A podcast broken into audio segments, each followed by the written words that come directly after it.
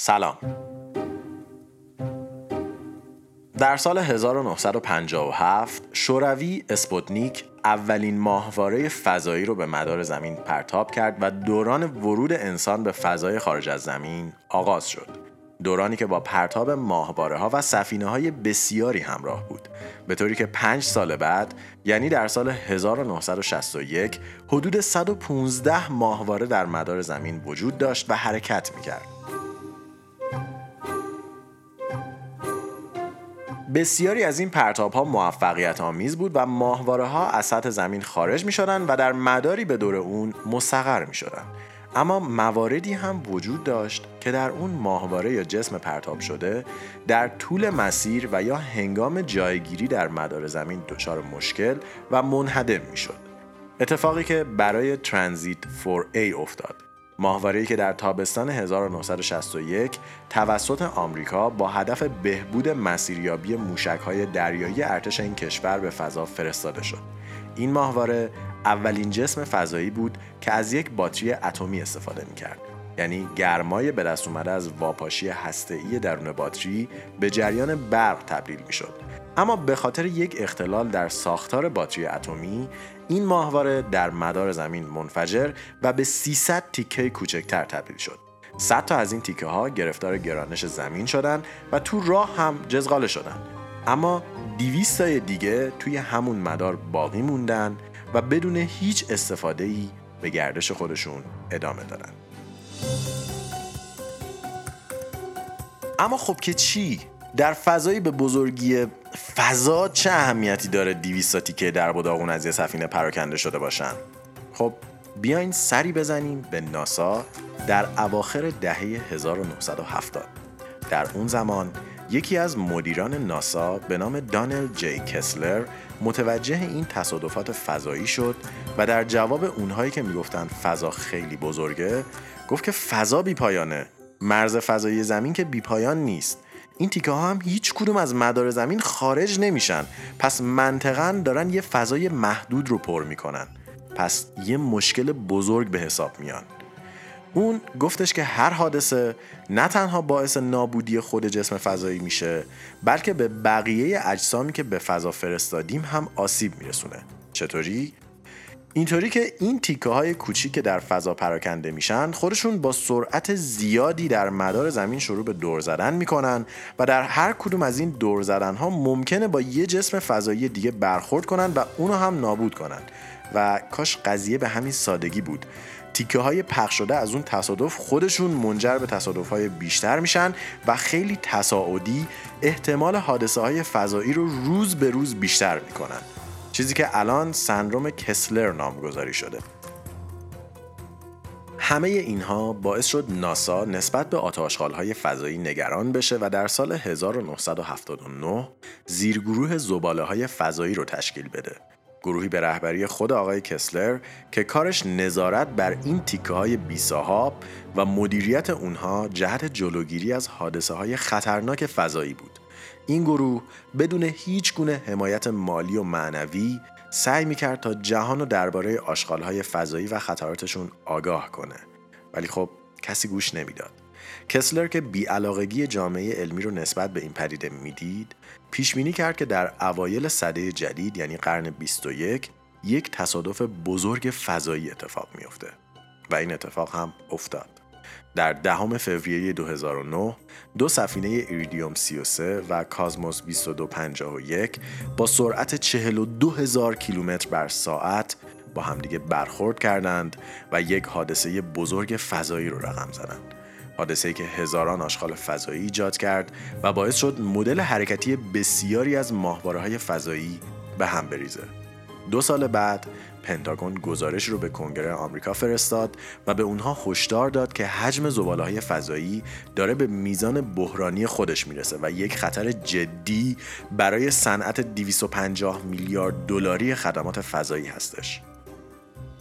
خیلی از کارهایی که ما الان انجام میدیم نیاز زیادی به ماهواره های فضایی دارن.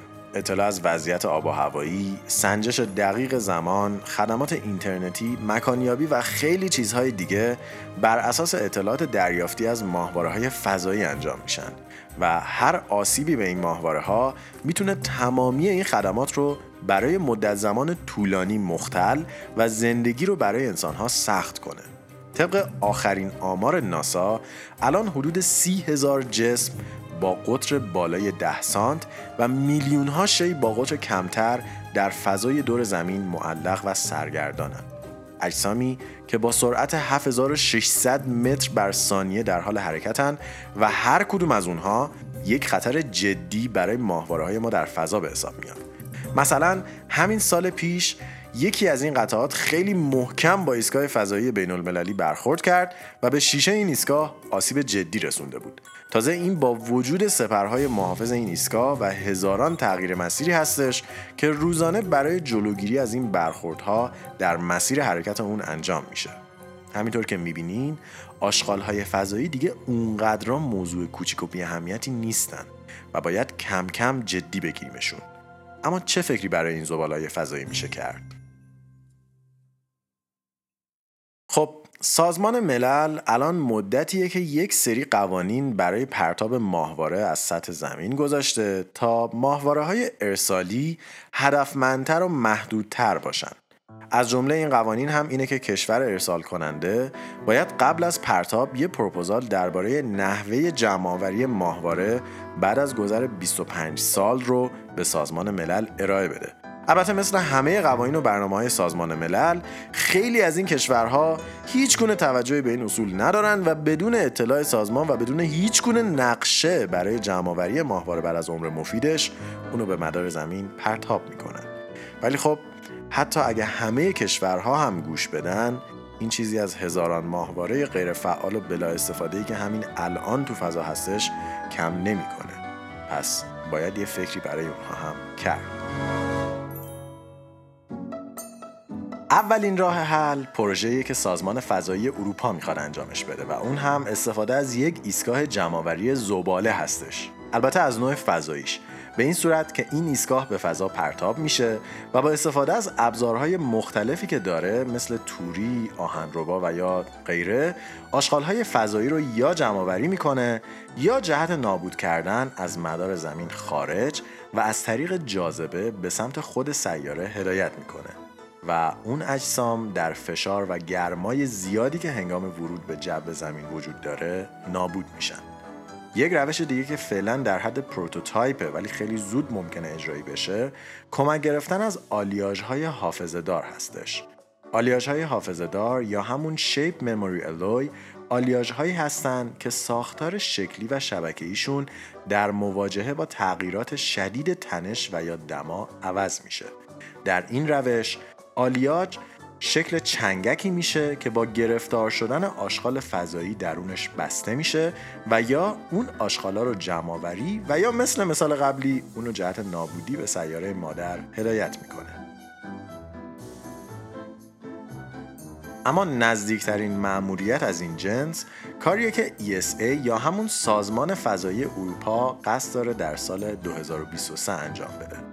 این سازمان هدفش رو در جمعآوری سفینه های بزرگ غیرفعال می‌دونه. چرا که در صورت تصادف و متلاشی شدن می‌تونن هزاران آشغال جدید و خطرناک رو ایجاد کنن. هدف این مأموریت هم جمعآوری ماهواره NV100 هستش.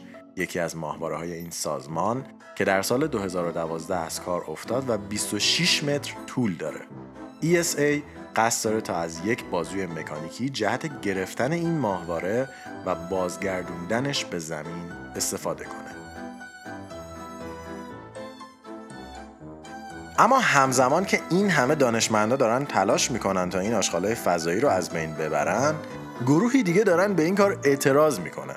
یکی از این افراد دکتر آلیس گورمن هستش یک باستانشناس فضایی. بله این شغل وجود داره. یعنی الان خیلی وجود نداره ولی در آینده قرار خیلی وجود داشته باشه. بذارین ماجرا رو اینطوری براتون تعریف کنیم. انسانهای اولیه کوزه می ساختن چرخ درست می‌کردن ساختمون سرهم می‌کردن و وقتی که این اجسام نابود می‌شد و میافتاد رو زمین می‌رفت زیر خاک و سالها مخفی می‌شد تا باستانشناس ها برن اونا رو از توی معابد زیر خاک و خیلی جاهای عجیب دیگه پیدا کنن. باستانشناس ها یه جور کاوشگر آشغال های انسان های گذشته بودن اما باستان شناس های آینده قراره چی باشن؟ اگه تکنولوژی انسان از زمین به روی آسمون و فضا بره اون موقع چطوری میشه کشفشون کرد؟ آیا غیر از اینه که همین آشغال های فضایی صدها سال دیگه میشن آثار باستانی از گذشته ابتدای انسان و تلاشش برای درک جهان بیرونی یه جور استرلاب برای انسانهای مدرن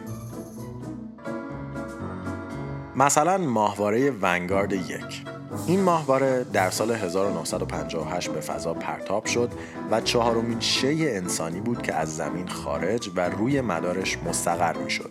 ارتباط این ماهواره از سال 1964 قطع شد ولی الان قدیمی ترین شیء ساخت انسان هستش که در مدار زمین به سر می‌بره و 59 ساله که اونجاست. این ماهواره بازمونده ای از حس پرسشگری انسانی و نمادی از قدرت تفکر و خلاقیت هستش. پس واقعا حیف نیست که این ماهواره نابود بشه یا در یک تصادف از بین بره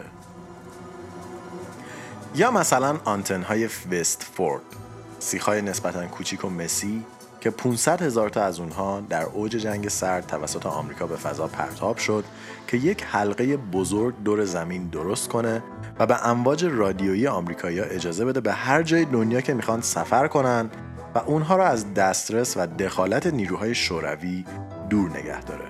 درسته، ایده خیلی احمقانه است ولی خب حماقت هم جزوی از تاریخ ماست دیگه، نه؟ و یا ماهواره ترک که در سال 1961 به فضا پرتاب شد و حاوی اولین شعریه که به خارج از زمین سفر کرده همه اینها بخشی از تاریخ انسان هستند. تاریخی که کنجکاوی، فرهنگ و علم رو با خودش یکی کرده و یک روز در کتاب تاریخ انسانی نوشته و خونده میشه.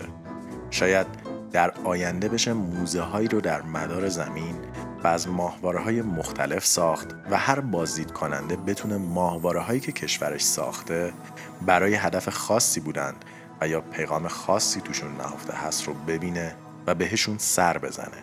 ولی برای اینکه این اتفاق بیفته اول باید مسیر برای ورود انسان ها به فضا فراهم بشه و این بدون تأمین امنیت اونها امکان پذیر نمیشه. امنیتی که در گروه جمعآوری زباله های فضایی هستش. پس بیاین آشغالامون رو تو فضا نریزیم. استرینکست توسط من رضا حریریان و شاهین جوادی نژاد تهیه و ساخته شده. اگر از این قسمت خوشتون اومده اونو با دوستای خودتون به اشتراک بذارید و اونها رو هم با خانواده استرینکست آشنا کنید. همچنین برای اطلاعات بیشتر درباره پادکست و گوش دادن به اپیزودهای قبلی و اطلاع از تاریخ انتشار اپیزودهای جدید می‌تونید به وبسایت ما مراجعه کنید و یا ما رو در اینستاگرام، تلگرام، iTunes، SoundCloud، ناملیک و یا دیجیکالا مگ دنبال کنید. خلاصه هر جایی به فکرتون رسید ما رو search کنید. احتمالا هستیم. اگر هم دوست دارید درباره آشغالهای فضایی و مدارهای زمین و اجسام درونش بیشتر بدونید توصیه می‌کنیم کتاب زباله های فضایی خطرات آلوده کردن مدار زمین نوشته کارن رومانو یانگ رو مطالعه کنید. کتاب کوتاه خوبیه. اگر هم می‌خواین پادکست های بیشتری در این زمینه گوش بدین اپیزود 233 پادکست 99% Invisible رو از دست ندید چون ما هم در این قسمت کلی از اونها الهام گرفتیم. به جز این هم لطفا هر گونه انتقاد و یا پیشنهادی دارین برامون بفرستین. و یا اگه ایده ای دارین که فکر می‌کنین می‌تونه به یه قسمت خوب تبدیل بشه با ما به اشتراک بذارید. ما از شنیدن و خوندنشون خوشحال میشیم. من رضا به همراه شاهین دو هفته خوبی رو براتون آرزو می‌کنم و تا قسمت بعد مراقب خودتون باشید